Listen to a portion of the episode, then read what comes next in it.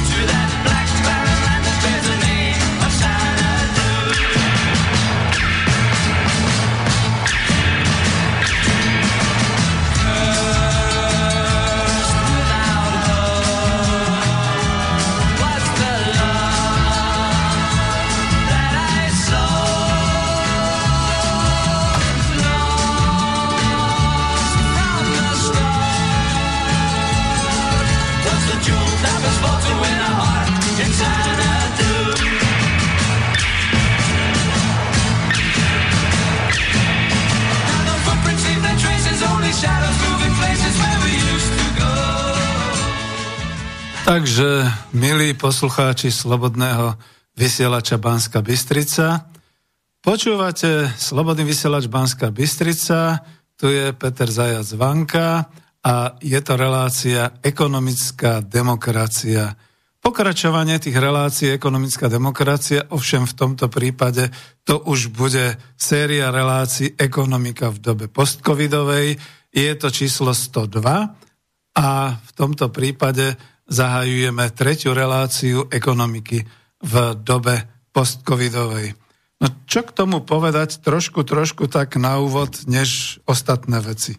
Myslel som si ako človek, ktorý pozoruje už dlho naše mass media, predstavte si, 31 rokov v tejto novej demokratickej dobe a už dávno predtým, a sleduje našich politikov, že kľúčovým problémom Slovenska v tejto globálnej kríze dnes, spojenej s vírovou pandémiou, bude hospodárstvo Slovenska.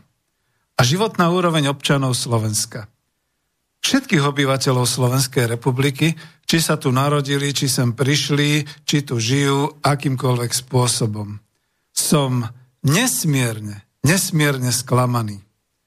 Ekonomika Slovenska, hospodárstvo Slovenska, tie sú až niekde na konci až na chvoste záujmu politikov a masmédií, napriek tomu, že huby sú plné týchto rečí o ekonomike, o raste, o hrubom domácom produkte, o zamestnanosti, o financiách, o všetkých takýchto veciach.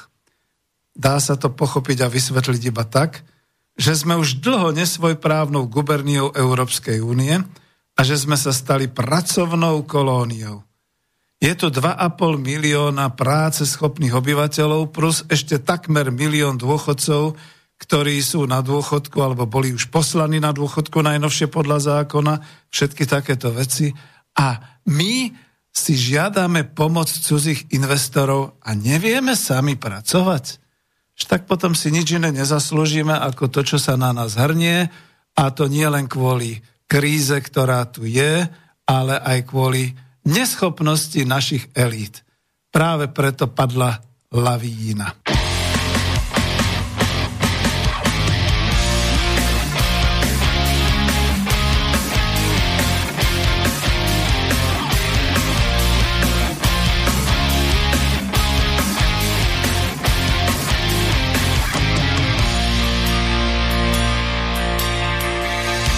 Pod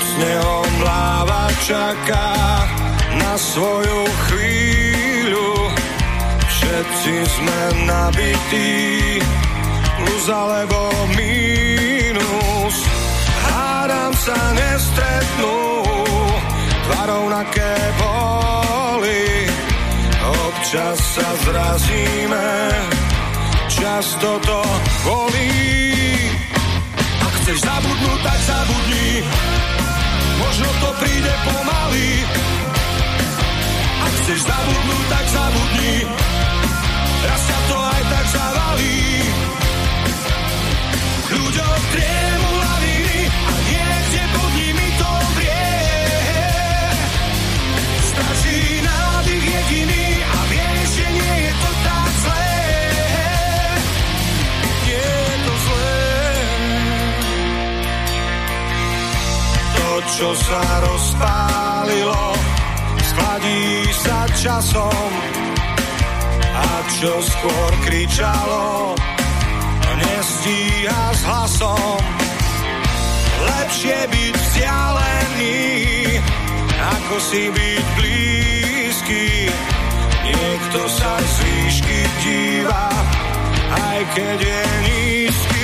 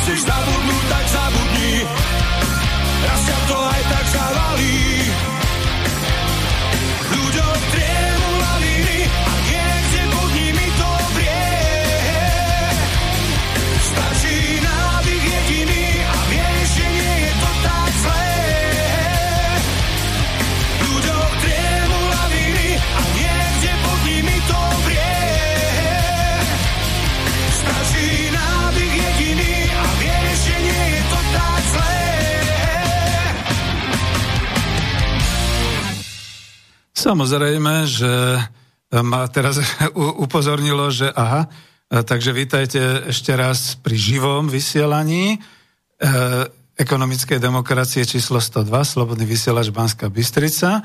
A milé posluchačky, vážení poslucháči, pokiaľ budete mať chuť zavolať, pretože som naživo, je to telefónne mobilové číslo 0951 485 385, ale ja už som si tak zvykol, tak ste ma vychovali, že v tento štvrtok na práve poludne ani nezavoláte.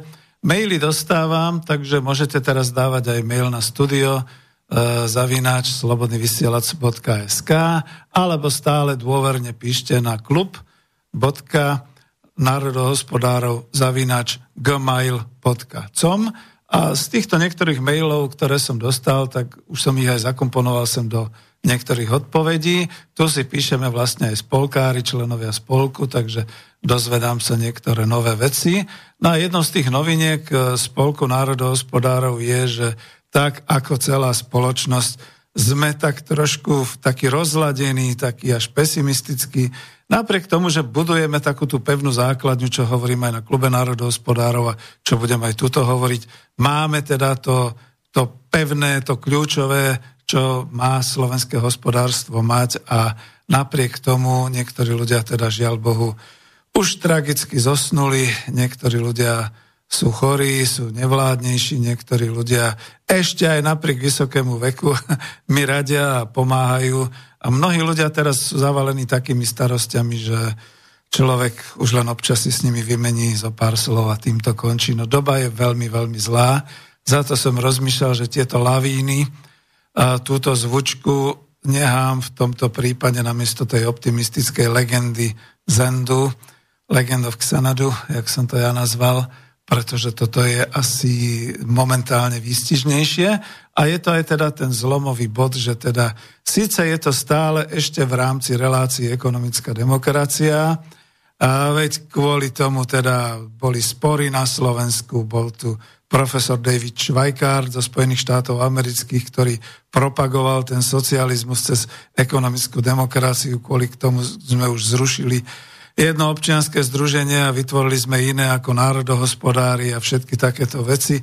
Sme politicky neangažovaní napriek tomu, že mnohí si to myslia a napriek tomuto všetkému vlastne ideme ďalej, stále kráčame a čoraz viac ľudí sa hlási ako národohospodári, lebo si to uvedomili a niekde si to našli v tých svojich papieroch. A veď ja som tam študoval, no aj keď som tam študoval nejaký ten marketing a mediálnu komunikáciu a regionálne vzťahy a vzťahy v rámci Európskej únie, ale furt to bolo na fakulte národohospodárskej a furt tam mám niekde, niekde to napísané, že teda fakulta národohospodárska, tak aj jednu malú perličku, ktorú som sa dozvedel len nedávno.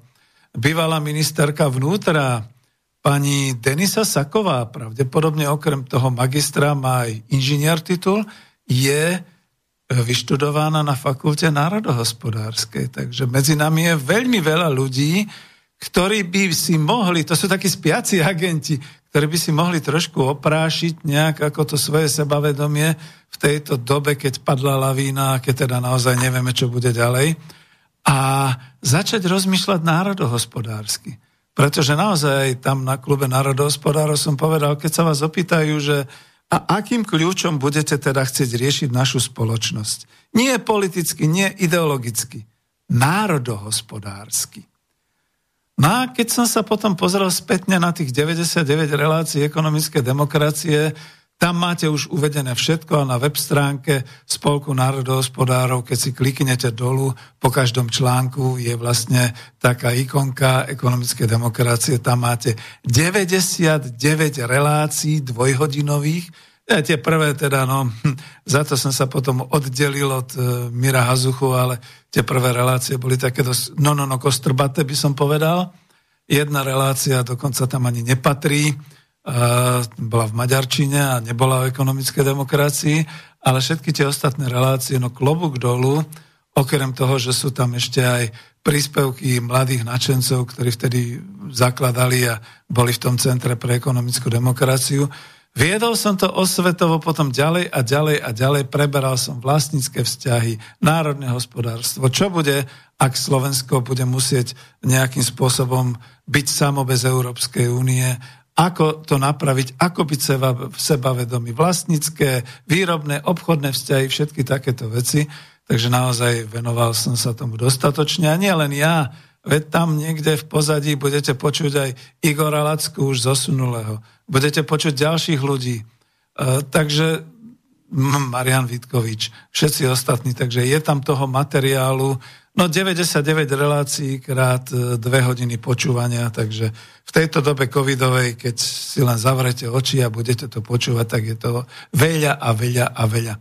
No ale máme novú dobu, máme dobu, ktorú by som už pomaly mohol označiť rok 2021 za éru postcovidovú, COVID pomaly končí a mám taký pocit, že vládne špičky a elity už nevedia, čo ďalej, e, pretože namiesto tých opatrení, ktoré už dnes likvidujú COVID skutočne veľmi účinne, to znamená účinné očkovanie, účinné ochrany, účinná prevencia, D vitamíny, C vitamíny, ivermektíny, všetky takéto veci stále nám tlačia do hlavičky to jediné, núdzový stav.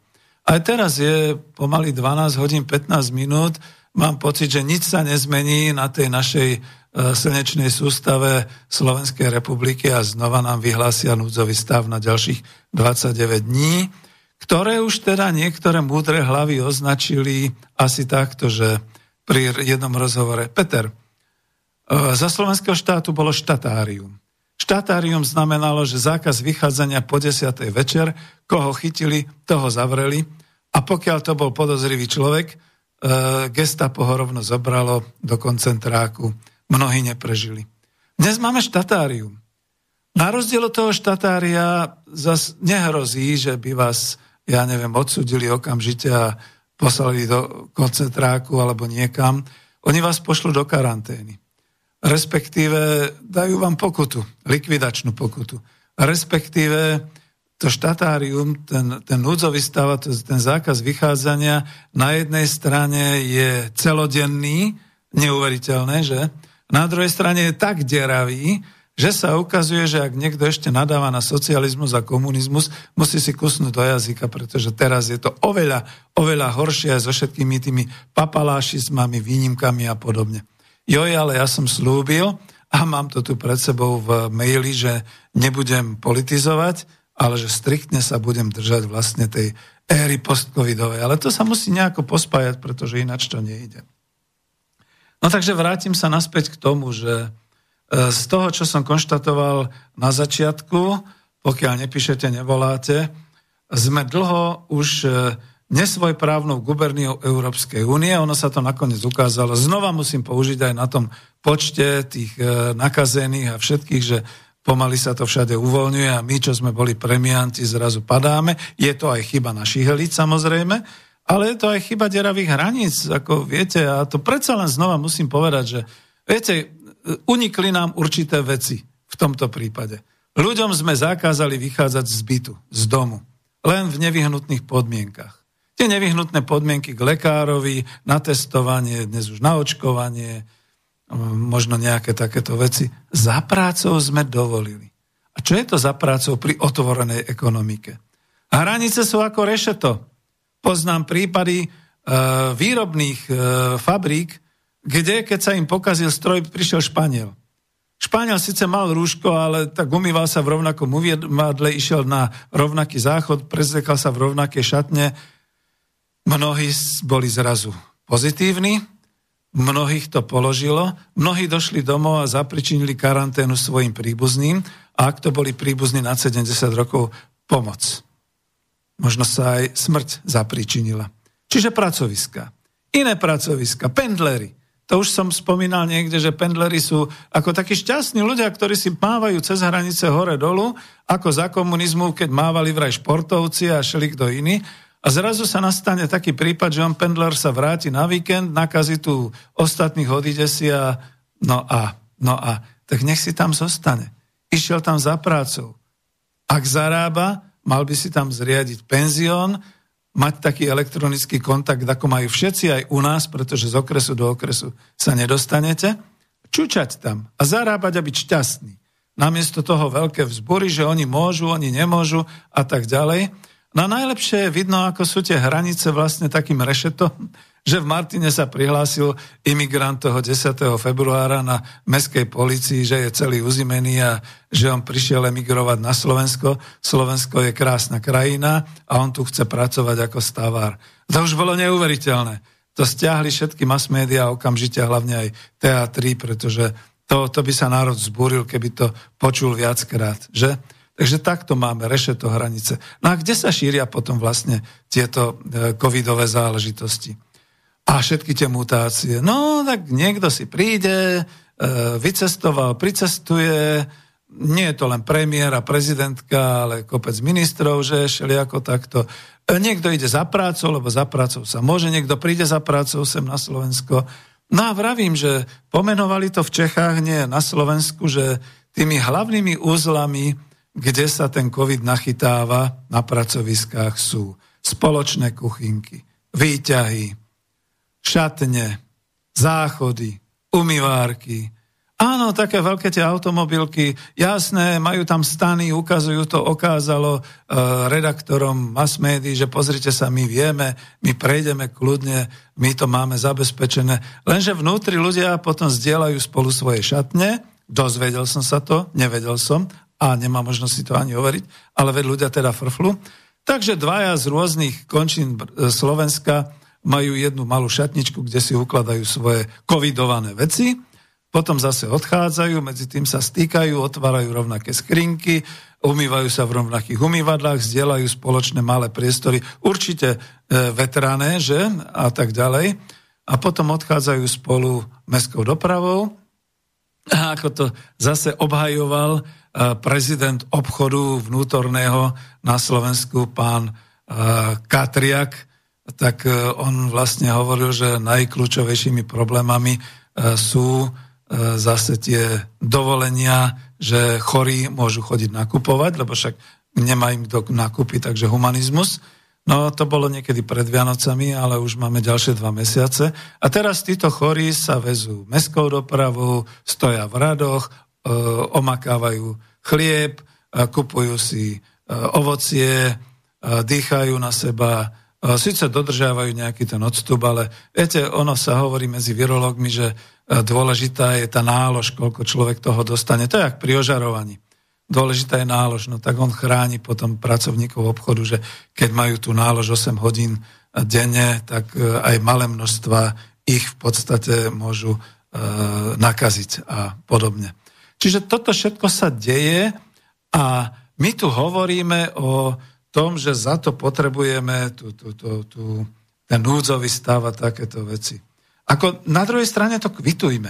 Záujem ľudí, záujem vlády o úmrtnosť ľudí a o chorobnosť je ako si tak silno, až prisilno previazaná s otázkou, či vlastne budú ľudia, lebo máme 2 milióny 500 tisíc pracovne schopných občanov, či budú ľudia schopní ráno nastúpiť do práce. Lebo sme pracovnou kolóniou. Ako, kto sa najviac zaujíma o, o to, či ľudia budú vedieť nastúpiť do práce? A samozrejme, zamestnávateľia. A kto sú to zamestnávateľia? To sú naši manažéri, HR manažéri a generálni manažéri, ktorí sú ale zamestnancami cudzieho investora väčšinou. Lebo zamestnanci domácich podnikateľov a živnostníkov, tí už, tí už väčšinou čučia doma a práve im odsúhlasili ten Kurzarbeit, teraz im odsúhlasili až Kurzarbeit a nejakú tú výpomoc, ktorá je síce v desiatkách miliónov eur, ale viete, keď počujete len v susednej Českej republike, sú to 100 milióny korún českých a viac, neprepočítavajte to hneď, a keď je to v Európskej únie, tiež Nemecko a Francúzsko 100 milióny eur, tak kde sme my niekde? No tak to sa chceme chváliť, alebo čo? No a potom akože samozrejme ešte je tu záujem, či bude fungovať tzv. kritická infraštruktúra zabezpečujúca logistiku, prepravu energie, tok surovín a tovarov, tok peňazí. Lebo sú tu zainvestované na Slovensku priveľké peniaze cudzích investorov a žiaľ, táto priemyselná monokultúra výroby automobilov a celého okolo toho fungujúceho automotív priemyslu, subdodávok všetkého možného od stieračov, gumičiek, sklíčok, plastových dielov, kovových všelijakých fittingov, strojárenských obrobkov, až po finál ako pneumatiky, karosérie, sedačky, volanty, brzdy. To všetko sa v globálnom svete utápa v odbytovej kríze a u nás sa to ešte vždy oplatí vyrábať vzhľadom k tomu, že náklady sú takmer minimálne. Polovičné mzdy a takmer minimálne alebo minimalizované náklady na produkciu. Skutočne som už hovoril niekde v inej relácii, že som doma a vyrušuje ma noc čo noc kvílenie brzd, pretože tam máme taký oblúk železničný ako stovky vlakov plné tých automobilov prechádzajú od nás na západ. A ja už som sa s niekým radil, reku, počúvaj, a to sa toľko na západe predáva, že nie vôbec. No tak kam to dávajú? Čo? Primontujú k tomu gulomety a posielajú to ISISu alebo akým skupinám extremistickým niekde v Afrike a v Ázii, alebo ako to vlastne je, keď tieto automobily ďalej idú. A sú na klasický benzínový pohon, takže o čom to je? Nož dobre, aby som sa zastavil v tom úvode, sme kolóniou. Niekde v kolóniách ťažili kakao, niekde zlato, niekde boli plantáže, ale boli to kolónie, kde sa vládnúca suita snažila iba udržať pri moci a mať z tých tokov bohatstva, ktoré plynuli niečo. A kde stav obyvateľstva a životná úroveň občanov krajiny im boli ukradnuté. Chcete vedieť drsné príklady? Král Leopold Belgický a belgické Kongo napríklad. Predná a zadná India. Neskôr ako dôsledok toho rozdeľovania v rámci teda tej kolonizácie, dekolonizácie a boji proti kolonizácii, hľadujúci monokultúrny Bangladeš, to bolo na bavlnu, kde vyklčovali všetky ostatné ryžoviská a všetky ostatné ako plodnotvorné e, polia a nehali tam len bavlnu, ktorá ovšem potrebuje E, skôr sucho, vlhko iba keď e, kvitne, či ako je to. A to všetko za britské nadvlády potom spôsobilo, keď skončilo bavlníkové šialenstvo, táto monokultúra, obrovské hlady. Hľadal som tu pieseň, nenašiel som tu pieseň, ktorú spievala ešte Johanka Baez, američanka, folková speváčka, Bangladeš, Bangladeš, kým slnko zajde, uhynú milióny ľudí. Takže asi takto. Bol tam hlad. No nie je to smutné, že musíme sa porovnávať pomaly s takýmito pracovnými kolóniami? A nie je to smutné, ak sa dá ozaj na faktoch dokázať, že dnes 28-ročná Slovenská republika životnou úrovňou v celom priereze všetkých občanov je na tom horšie a stav hospodárstva je oveľa horší, ako bol pred vznikom samostatnosti. Banánová republika? No to by bolo ešte hrdé porovnanie dnes, že? Že kam sa obriete, všade obzriete, všade máme problémy zanedbané problémy. Niekde tie problémy zanedbávame 31 rokov, niekde 25 rokov, niekde 28 rokov po vzniku samostatnosti, niekde 10 rokov. Najnovšie zanedbávame problémy už 13 mesiacov. Neviem to inak pomenovať. Slovensko sa ocita na Prahu utlmenia celej tej vírovej pandémie a tým, že sa bude očkovať, takže už aj v ére postcovidovej, a ľudia sa pýtajú, čo bude ďalej? Čo bude ďalej v ére postcovidovej? Ako to bude s ekonomikou v ére postcovidovej? To sa zase vrátia investori. Áno, Sário už kričí, že sme veľmi dôveryhodní. Budú tu, no bodaj by sme neboli dôveryhodní. Starí ľudia vymierajú. Všetci ostatní si dali nasadiť, nacapiť rúška, sme pokojní, sme kľudní, žiadne vzbúry, žiadne také. Sme radi, že máme aspoň tú minimálnu mzdu. Ja som sa minule prekecol, lebo som si myslel, že už máme podľa tripartity 650 eur mesačne minimálnu mzdu. Ona je len 623, tuším 50 či 80, či ako je to. Môžete mi to mať potom za zlé, že e, som začal tak kriticky. Lebo som mohol byť dojímavejší, a tešiť sa, že sa ozaj už očkujeme. Koľko už ľudí, jak sa zase chválime, ako tu, tu, vidíte, používajú tú istú propagandu ako to, čo vyčítali dobe do roku 89. tzv. totalitnej dobe. Používajú percentá, používajú pomerné čísla, nepovedia reálne fakty. To znamená, houby nám pomôže, že máme 280 tisíc zaočkovaných, keď v Polsku majú 2 milióny zaočkovaných a tak ďalej. Čiže toto je to nepochopiteľné, kam sa dostávam ešte aj touto hnusnou masmediálnou propagandou.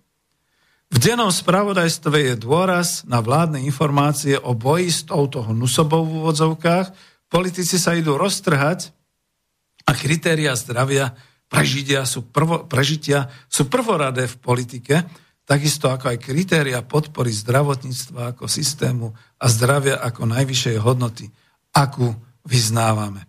Ale je to naozaj tak, že nie je to nejako ináč? Lekári majú veľmi nízke mzdy. Ako byť ministrom, ktorého všetci už chcú odvolať, tak si presadím svoje a poviem, viete čo, tak z tej pomoci obnovy dajte mesačne o tisíc eur, o blbých tisíc eur všetkým lekárom viac. To by bolo pekné, že? No. Zdravotníkom takisto o tisíc viac. Čo si nezaslúžia? Všet, všetci tí pracovníci a, a ešte aj tie upratovačky a tak ďalej. Veď to už je fúzatá fráza, ktorú používam, že keď som mal príbuzného v Trenčianskej nemocnici, nemocnica vymretá, všade len červené zóny a keď sa pýtala príbuzná, že kto ho teda v prípade, že sa mu priťaží, kto ho ošetrí, alebo tak, no tak ako bolo to také, že upratovačka? Alebo ja technik, ktorý tu opravujem elektro, aby to aspoň teda nejako fungovalo. Čiže asi takto, že? Pretože všetci boli na testovaní, niektorí už na očkovaní. Umrelo viac ako 6, 6 tisíc občanov Slovenska. Ako nám sa to nezdá, lebo to sú len blbé štatistiky. Viete, čo je to v skutočnosti? Tak si predstavte malé mestečko na okraji e, východoslovenského kraja, či ako sa to dá nazvať, Plešivec, plus prilahle dediny, ako tam sú nejaké takéto Ardovo a ešte hneď kuštík vyššie je Gemerská hôrka. Ani to nemá 6 tisíc obyvateľov. Teraz si predstavte, že by prišlo spravodajstvo, že Plešivec s Gemerskou horkou a s tými prihlahlými obcami je nejakým spôsobom zamorený, nakazený, boli by tam vojaci, bola by tam armáda, boli by tam zdravotníci, boli by tam všetky. A, a denne by sa to vysielalo, ukazovalo sa a pomáhalo by sa im a tak ďalej. Tuto umre 6 tisíc ľudí hromadne v dosť teda ako krátkom čase. Až to vyráža dých, že?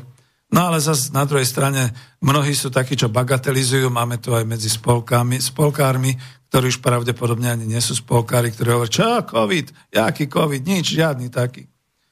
No a potom to doma zalahne a má to COVID a, a modlí sa, aj keď sa v živote nemodlili, že dobre snad teda dobre dopadne. Takže to je to. S vírovou chorobou bojuje 200 tisíc ľudí aktuálne. Celá spoločnosť je tríznená už viac mesiacov tými opatreniami, ktoré, ak by vyhral voľby Marian Kotleba, a uskutočnil tie isté opatrenia ako dnes vládni ministri, parlament, boli by cajchovaní ako fašisti a fašistické a už by ich lapali americké snajprové drony. To si myslím ja, to je môj osobný názor. No dobré, ale jak to chcem oddeliť? My sme živí chlebom a prácou. Oboch je čoraz menej a sú čoraz drahšie. Prečo? Lebo ekonomika a hospodárstvo sú až na poslednom mieste snaženia našich elít. Na čo, veď, ako to sa starajú tie zahraničné investorské skupiny, cudzí vlastníci a tak ďalej. A to si myslí ešte aj Sulík, čo je ministrom hospodárstva. On síce teraz bojuje za otváranie e, maloobchodov a tak ďalej, ale už je neskoro. Viete, to už ako keď e, vdova plače nad hrobom svojho manžela. Keby som bola vedela, bola by som ti lepšie varila. No už je neskoro. Už leží v hrobe. Takže čo už teraz? Takže tak je to. No. A ja som vlastne ani neohlasil tú tému, že to mala byť ekonomika pre vnútornú potrebu obyvateľstva. Lebo my vlastne dnes máme oveľa lepšiu materiálnu bázu, než mali ľudia po druhej svetovej vojne, keď sa hospodárstvo a spoločnosť zviechala po tých obetiach, po tých, ktorí zahynuli, po tých, ktorí boli poškodení zdravotne, po tých, ktorí schudobneli, ktorí prišli o všetko, a tak ďalej. Majetky dnes zostali nedotknuté, nedotknuté, vtedy to bolo naozaj katastrofa.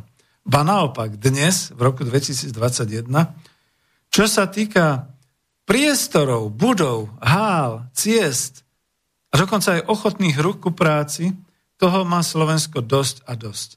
Ak je dnes oficiálne hlásená nezamestnanosť v Slovenskej republike vo výške 6,8 z 2,5 milióna práceschopného obyvateľstva. V skutočnosti je to oveľa viac tá nezamestnanosť a to je skutočne dobrá základňa pracovitých rúk a hlav najmä pre tvorbu ekonomiky a pre vnútornú potrebu obyvateľov. Lenže kto to zdvihne? Kto to skutočne dokáže zdvihnúť, pretože ani neviem, či poznáme niekoho, nejakú tú silu, ktorá by to mohla zdvihnúť a ktorá by mohla povedať, viete čo, tak poďme na vec, vykašlíme sa na Európsku úniu, poďme, skutočne si to urobme sami pre seba, veď všetci majú problémy. Počúvať Európsku úniu znamená držať európske hodnoty, znamená otvoriť hranice, vyboskávať sa, ľúbiť sa no a potom umierať hromadne, pretože pokiaľ nemáme očkovanie, tak sme úplne e, apartheid, dalo by sa povedať. Čiže je to veľmi zložité. Kto nám vlastne pomôže? No po Slovensku som takú umeleckú nejakú inšpiráciu nenašiel. Tak sa spolahnem na túto.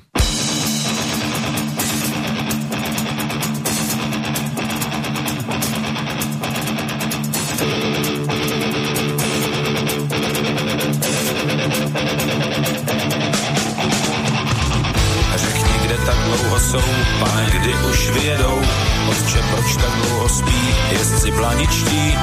Matko, popros, už je čas, už se jede na doraz. Prosím Bože o zázrak, než nám fakt ujede vlak. Není lid a není král, jenž by zemi zachoval. A tak Čechy v sekáči skoupí boháči. Čertký peklo, čertký ráj, kde je náš posvátný háj.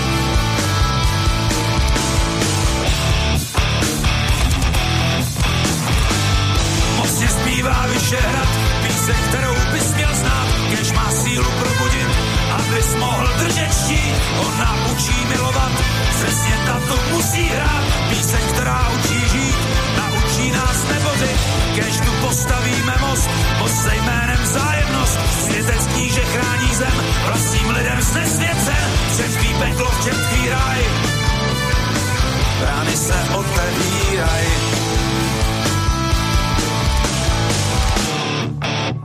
Hey!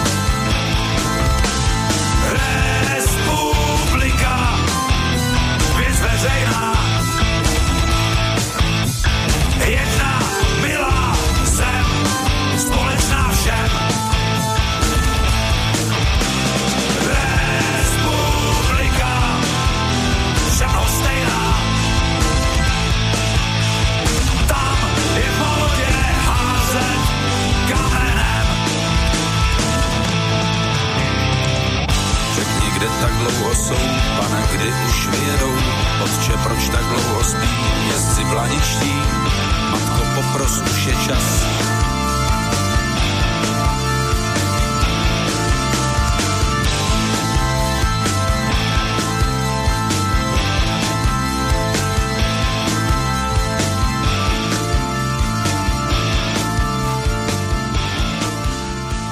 No a otázka zaznela, že keď hovoríš o tom, že e, ekonomika v dobe postcovidovej číslo 3, e, ekonomika pre vnútornú potrebu slovenského obyvateľstva. Čo je to tá vnútorná potreba obyvateľstva?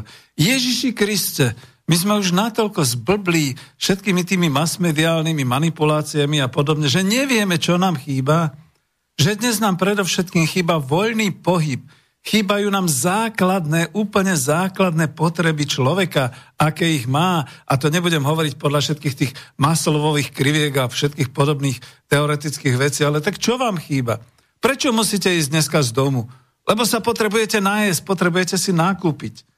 Čo je to teda tá vnútorná potreba obyvateľstva? Jedenie, pitie, ošatenie, teplo, e, chlad, čokoľvek takéto. Poobzerajme sa dnes okolo seba a pýtajme sa, čo vlastne v roku 2021 a do budúcnosti potrebujeme. Potrebujeme digitalizovať, potrebujeme zelenieť, potrebujeme konkurovať globálnemu svetu alebo čomu. Potrebujeme milión 200 tisíc luxusných automobilov drahších ako 14 tisíc eur, Potrebujeme milióny kovových fittingov do aut, ktoré sa tu na Slovensku vyrábajú. Milióny plastikových srandičiek všelijakých do aut. Potrebujeme sklá do automobilov, zrkadla, sedačky, kábliky. Že nie? No sklamem vás.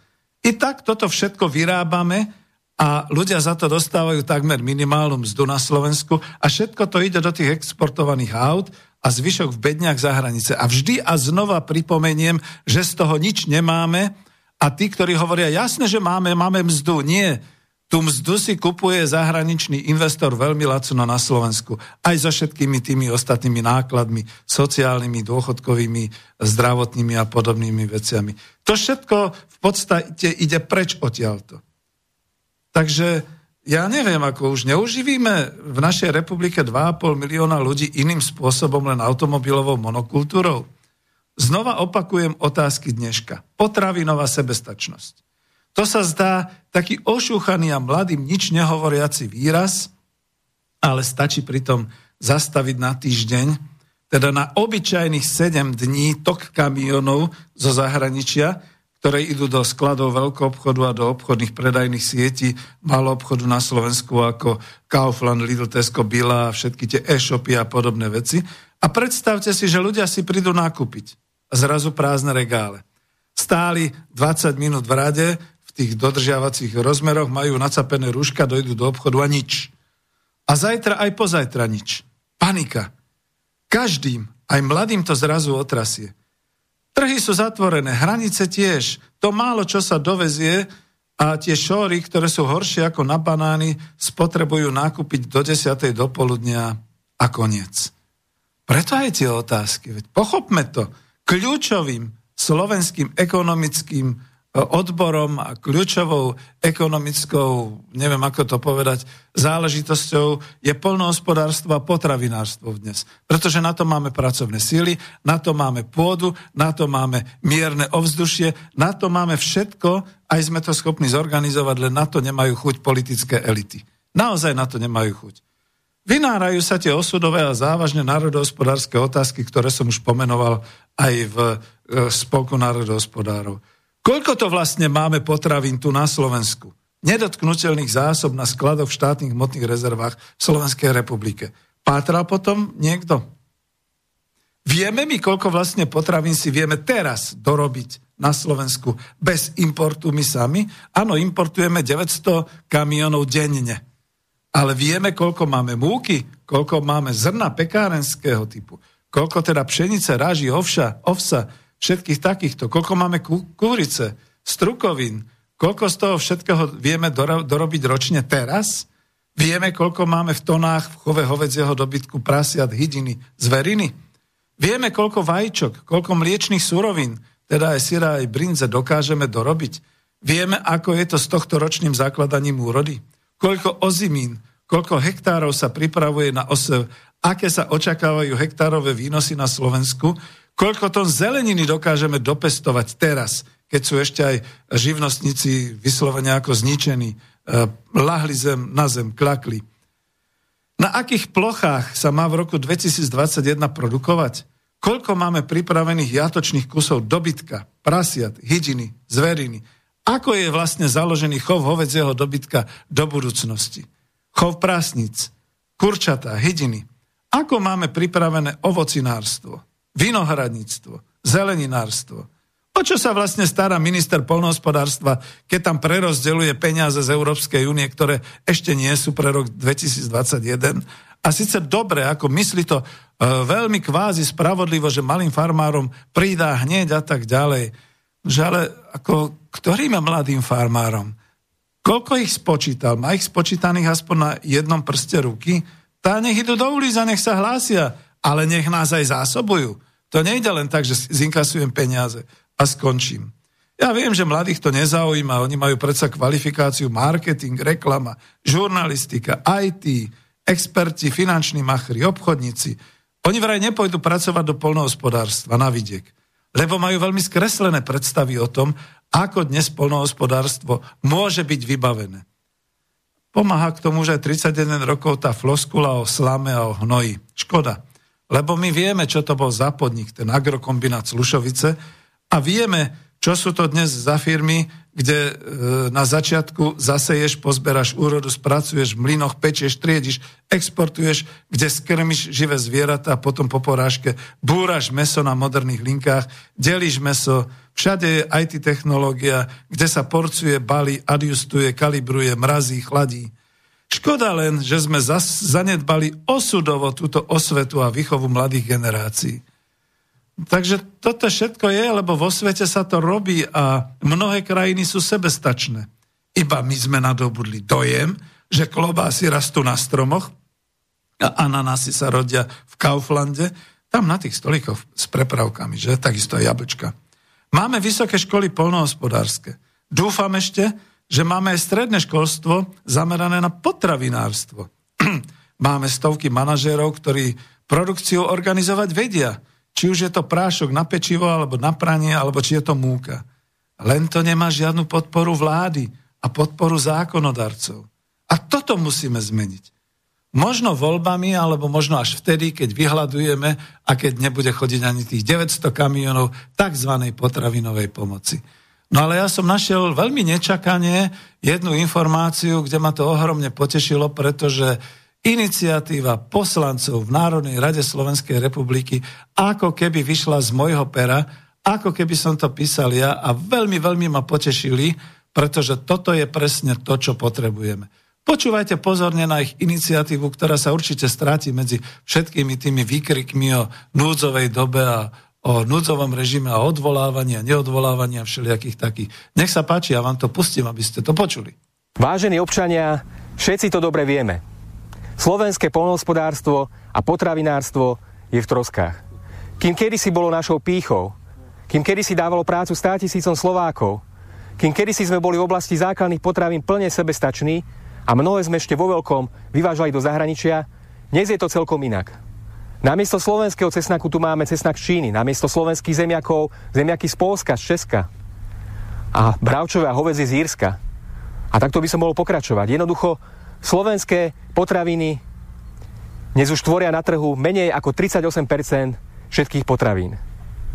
A namiesto kvalitných slovenských výrobkov nás tu zaplavujú odpadom zo zahraničia. Stratili sme potravinovú sebestačnosť. A každý rok dovážame potraviny v hodnote 2 miliard eur. 2 miliard eur, ktoré by mohli zostať na Slovensku pre Slovákov. To všetko ale musí skončiť.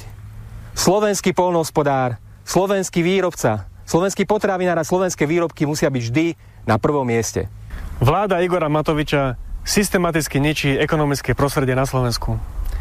Zavádzajú opatrenia, ktorými buď obmedzujú alebo úplne zakazujú podnikanie a obchodovanie.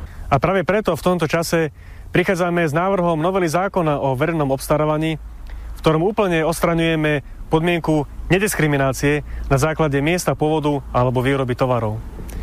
Praxi to znamená, že každý verejný obstarávateľ, či už to bude školská jedáleň, domov sociálnych služieb alebo iní verejní obstarávateľia, si budú môcť zadefinovať že tovary, ktoré sú dodať, musia byť vyrobené na území Slovenskej republiky alebo musia byť vyrobené z produktov, ktoré pochádzajú zo Slovenska. A pri potravinách a polnohospodárských výrobkov navrhujeme, aby si mohli obstarovateľia zadefinovať aj priamo kraj alebo okres, z ktorého majú tieto produkty pochádzať. Práve takýmito opatreniami, ktoré sú finančne nenáročné, pomôžeme slovenským podnikateľom, aby sa v čase tejto krízy mohli znovu slobodne nadýchnuť.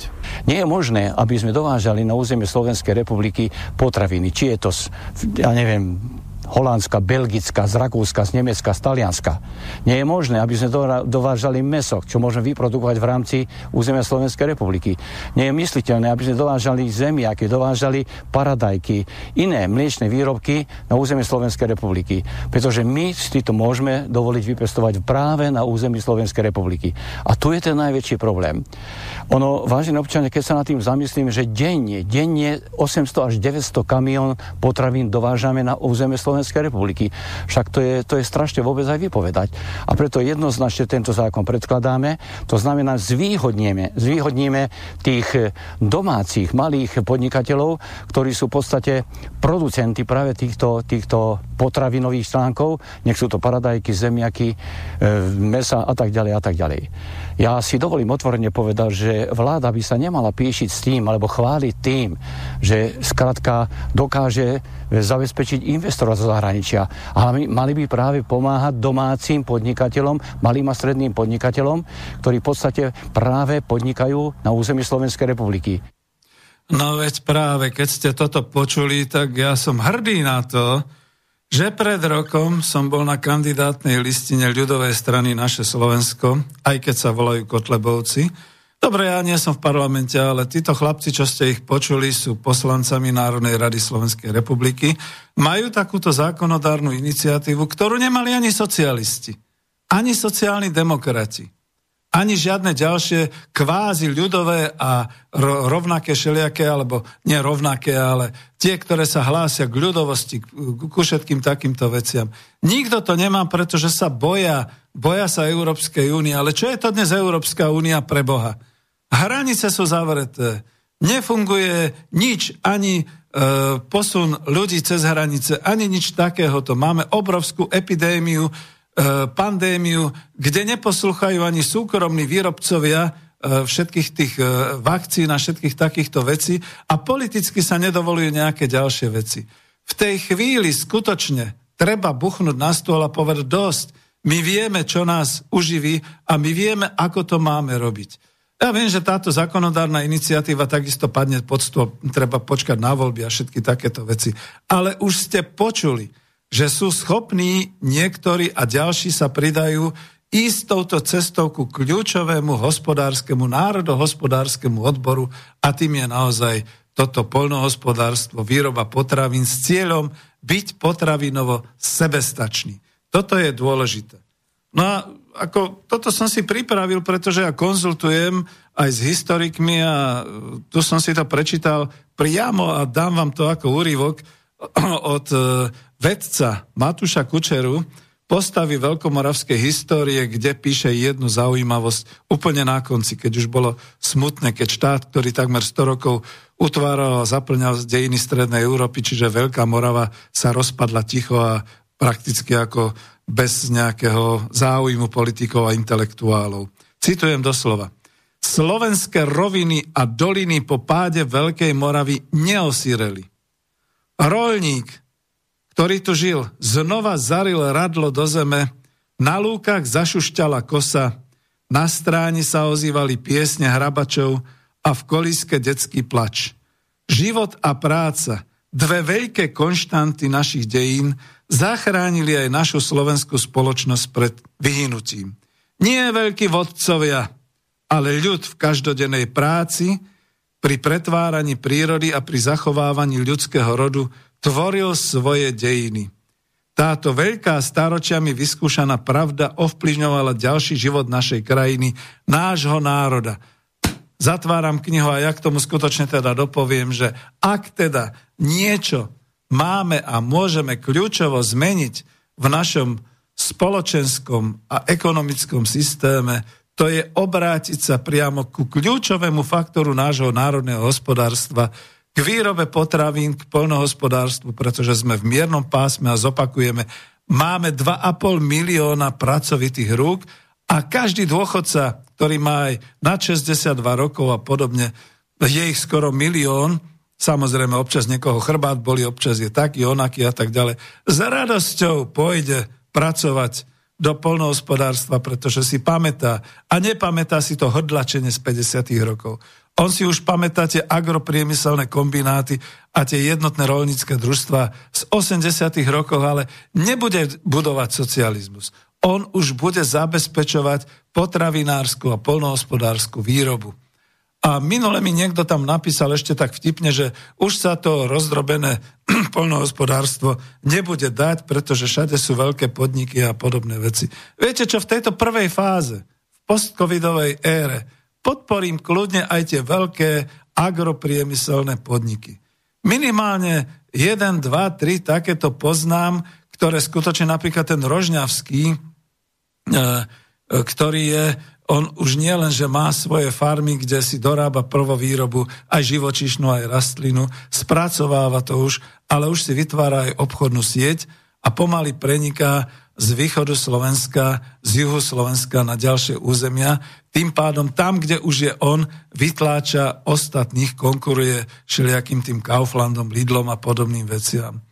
A viete, to je zase o tom. Dnes v dobe IT, keď všetko prebieha cez e-shopy, cez vernostné karty, tak dobre, tak keď tam budú a budú schopní pracovať ajťáci a ľudia, ktorí budú schopní zorganizovať rôzne takéto všelijaké, uh, doslova by som povedal, vernostné a klubové zľavy a aktivity, tým sa dá dnes poraziť uh, Kaufland a poraziť tieto cudzie a zahraničné obchodné siete. Nakoniec asi trošku aj ten kop, pretože aj keby som mu fandil, už dávno to nie je družstevný podnik, už dávno sú to skryté akciové spoločnosti, takže čo si budeme hovoriť. Ale naozaj dôraz treba dať na polnohospodárstvo a na výrobu potravín. Viete, ja ešte hovorím zo svojej skúsenosti, aj keď niektorí mladí hovoria, zabudnite na minulosť. Nedá sa zabudnúť. My sme v 80. rokoch boli schopní exportovať, Technopol to pripravoval aj to čiastočne robil, exportovať pre potreby polnohospodárstva celé areály, celé výrobné linky s technológiami najpokrokovejšieho agrokomplexu, dalo by sa povedať. Včítanie dokonca tých laserových zarovnávačov Zeme a tých všetkých IT a podobných všetkých záležitostí a technológií. Áno, vtedy sa to zastavilo krízou v Sovietskom zväze a podobne. Lenže dnes je situácia asi takáto. V tom čase bolo Slovensko spolu s Čechmi, teda Československo, veľmi vyspelou krajinou, kde kľúčový priemyselný sektor bol aj potravinové strojárstvo. Áno, počujete dobre. Lebo všetky tie, všetky tie nosiče, všetky tie variče, všetky tie diel, diel, diel, deliace linky a všelijaké takéto, to všetko to je strojárina. A na to všetko máme aj suroviny, aj všetky tie veci. Vtedy to Rusko bolo zaostalé. Dnes, dnes Rusko brzdí potravinový export práve kvôli tomu, aby malo dostatok obyvateľstvu potravín, pretože vyváža, pretože exportuje. A my by sme boli možno radi, keby sme importovali potraviny, no ale zatiaľ nám chodí 900 kamionov z Európskej únie a to, čo ste počuli, je naozaj tak pravda. Čiže podporujem toto zákonodárstvo a znova sa pripájam k tomu, čo tu už zaznelo. Ak teda máme dnes na Slovensku možnosť po tejto lavíne, po tejto kríze oživiť hospodárstvo. Nerobme to pre Boha výstavbou ďalš- ďalšej automobilky, ako sa to chystá, že tu bude BMW. Nerobme to vytváraním ďalších priemyselných parkov, ako sa minister hospodárstva a Sario hrdia, že to bude tam niekde na konci Bansko-Bystrického kraja s Lunterovcami s podporou v Rímavskej sobote. Viete, v Rímavskej sobote už 25 rokov jeden veľký areál fabriky ZTS, okolo ktorého sa chodí. Ja ho mám dokonca aj na obrázku tej knihy Coop Industria, ktorý je 25 rokov umrtvený, zatavený, nepoužíva sa a je to v podstate ako hotová, kompletná výrobná fabrika, ktorá by mohla už od zajtra po uh, trošku preleštení tých liniek a nejakej, nejakých tých budov po zhotovení vyrábať. No ale on, Sulík, zoberie kus veľkej polnohospodárskej pôdy, áno, teraz ľadom ležiacej, lebo však skončili polnohospodári, a ide z toho robiť znova nejaký taký priemyselný park, kde zainvestuje veľké peniaze, dostane zrejme nejaké palmáre za to a bude sa tam potom hľadať, že kto by to mohol tam zase obhospodarovať zo súkromných zahraničných investorov. Ďakujeme, neprosíme. Toto nie je cesta postcovidovej ekonomickej éry. Toto nie, toto rozhodne nie. Takže takto to asi je a ak by ste vedeli, že sú nejaké ďalšie takéto veci, napíšte.